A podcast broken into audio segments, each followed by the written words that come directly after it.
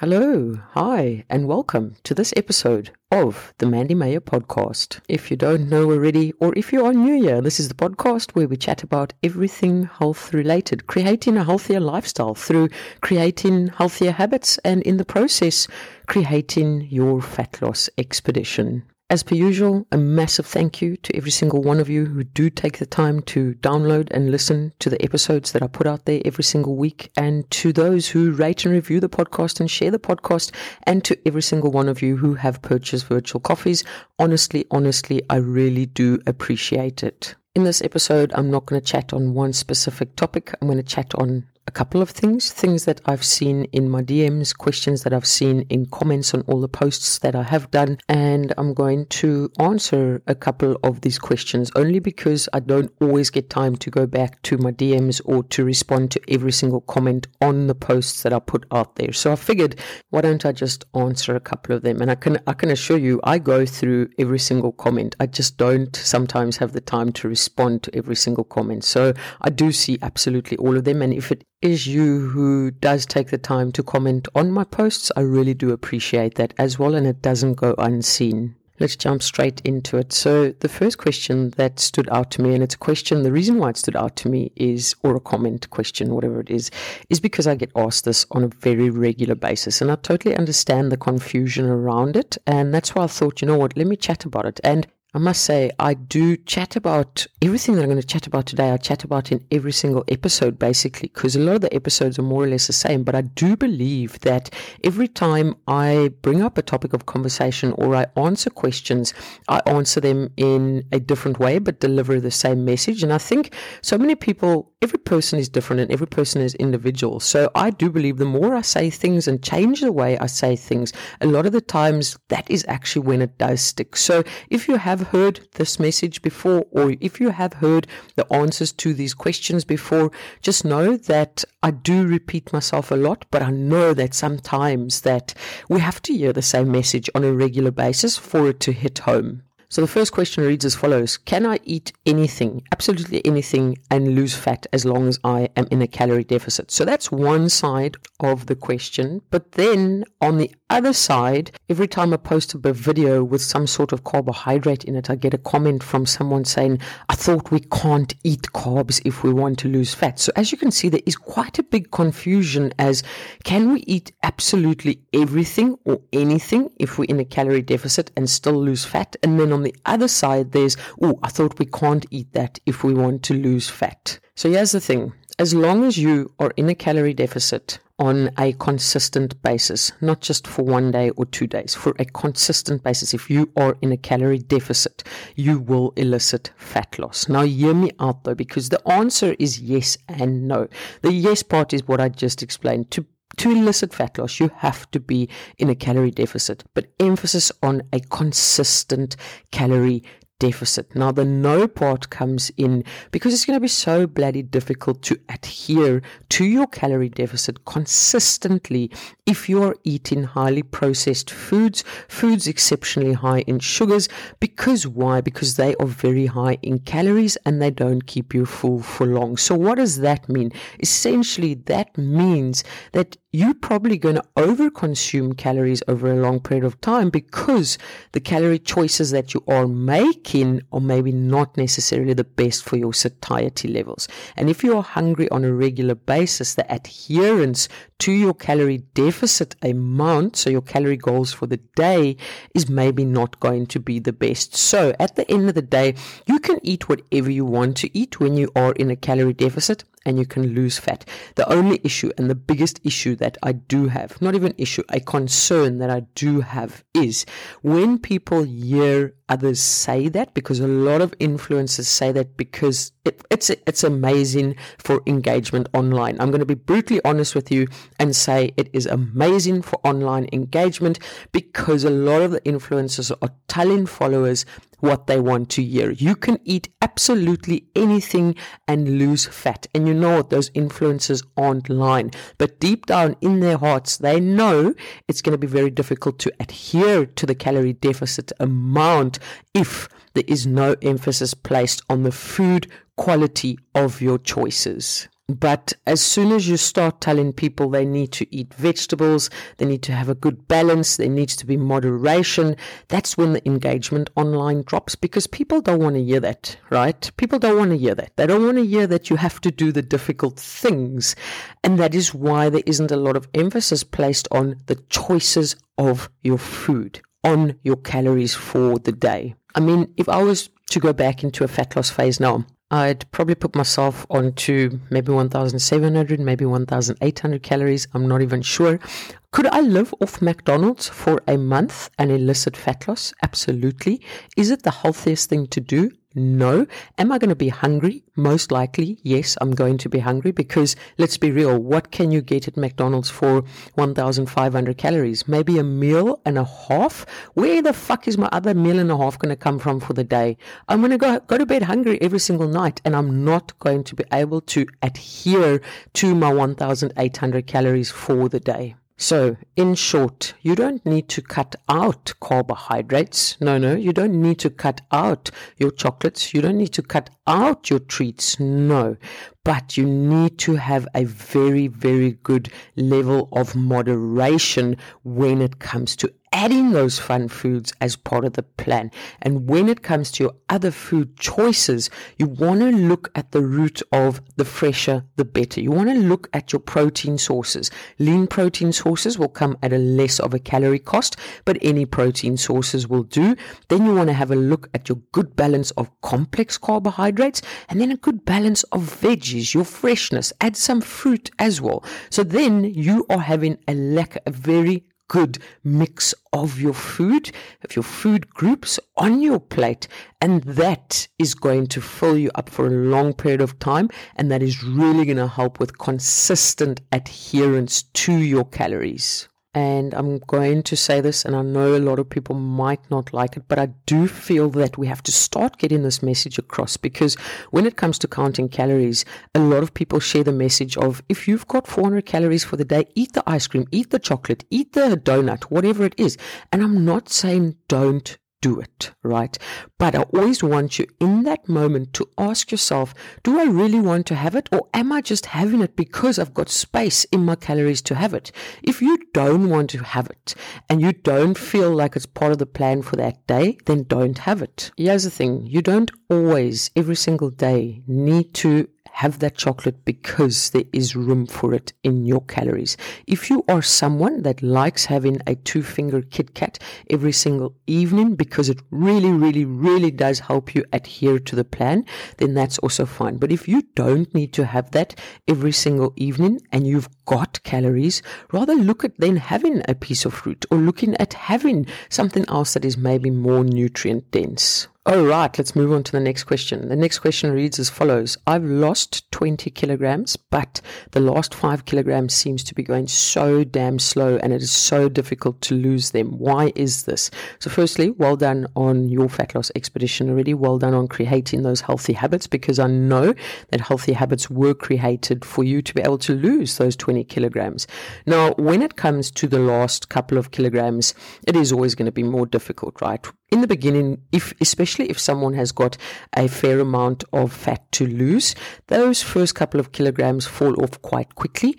And also, the thing is, you don't always need to be exceptionally strict right in the beginning of your fat loss expedition. Because remember, you might, and I'm not saying this is specifically targeted towards the person that asks this question. This is me speaking in general now. So, in the beginning of any fat loss expedition, especially when you've got a lot of weight to lose, what happens is you making massive lifestyle changes. You're doing like a total flip of your lifestyle, right? And that helps then obviously elicit fat loss a lot quicker because you must always think if you've gone from a lifestyle where you're having takeaways every single day and you're going out and having a couple of drinks every single single weekend to now changing your lifestyle where that is not such a regular occurrence, you're already most likely placing yourself in a calorie deficit without even knowing it because your food and drink choices have changed so drastically. And then also, as you lose fat, your body composition changes. And the smaller your body composition becomes, the less energy it requires throughout the day.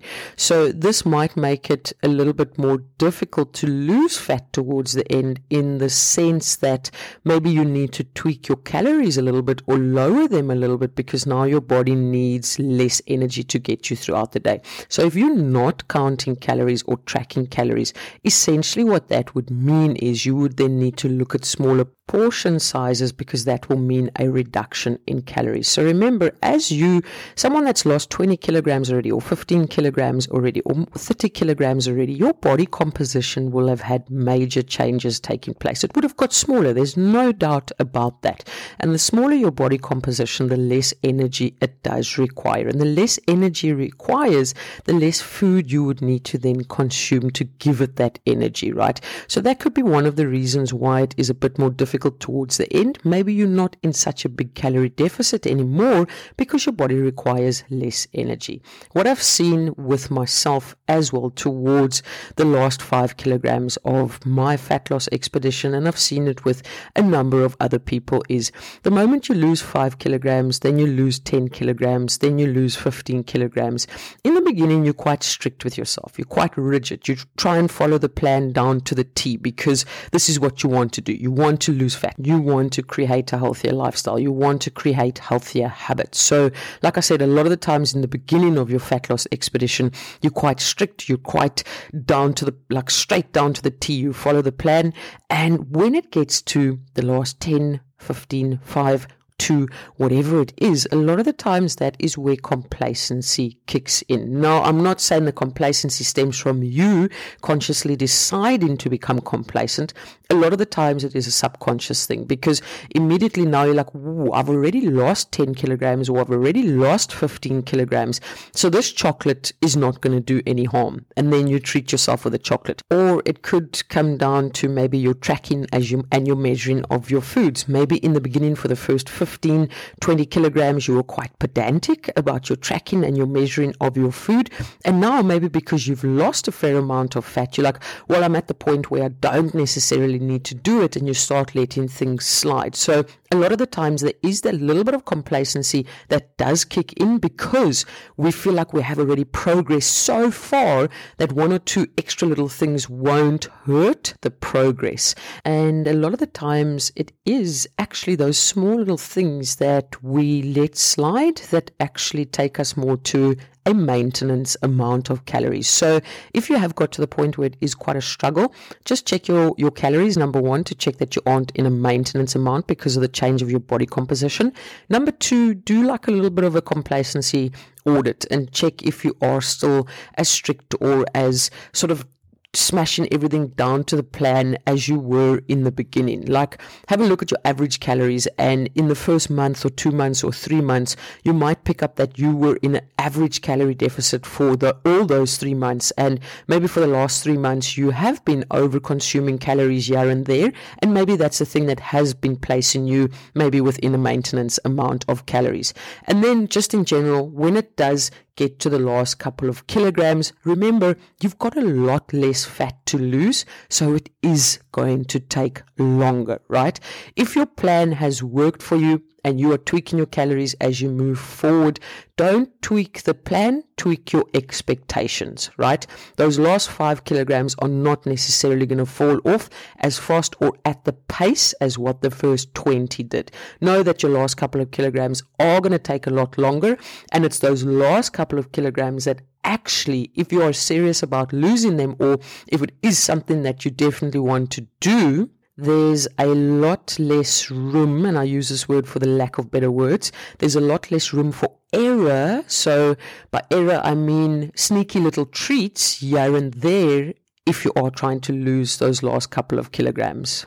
Whereas if you are just starting your fat loss expedition and you have got a fair amount to lose, then you can have those treats every once in a while or every second day or every third day because your calorie deficit goal might be a lot higher than what it currently is now. And then the last question I'm going to answer is why do I feel like I need to self sabotage as soon as I see results? Or why do I self sabotage as soon as I start seeing progress or results in the direction that I want to see them? Now, this can be multiple different reasons, and I think it's very individual from person. Like, we can break it up into is it really self sabotage, or is it the fact that you are seeing results so you just feel like you can take it a little bit easier? Because a lot of the times it might get labeled as self sabotage, but it might also just be a mindset thing where you see, oh, there's one kilogram drop on the scale, or there's two kilogram drop on the scale, and you're like, well, I've put in the hard work for the one or two kilograms. Let me go out and have, I don't know, a couple of beers or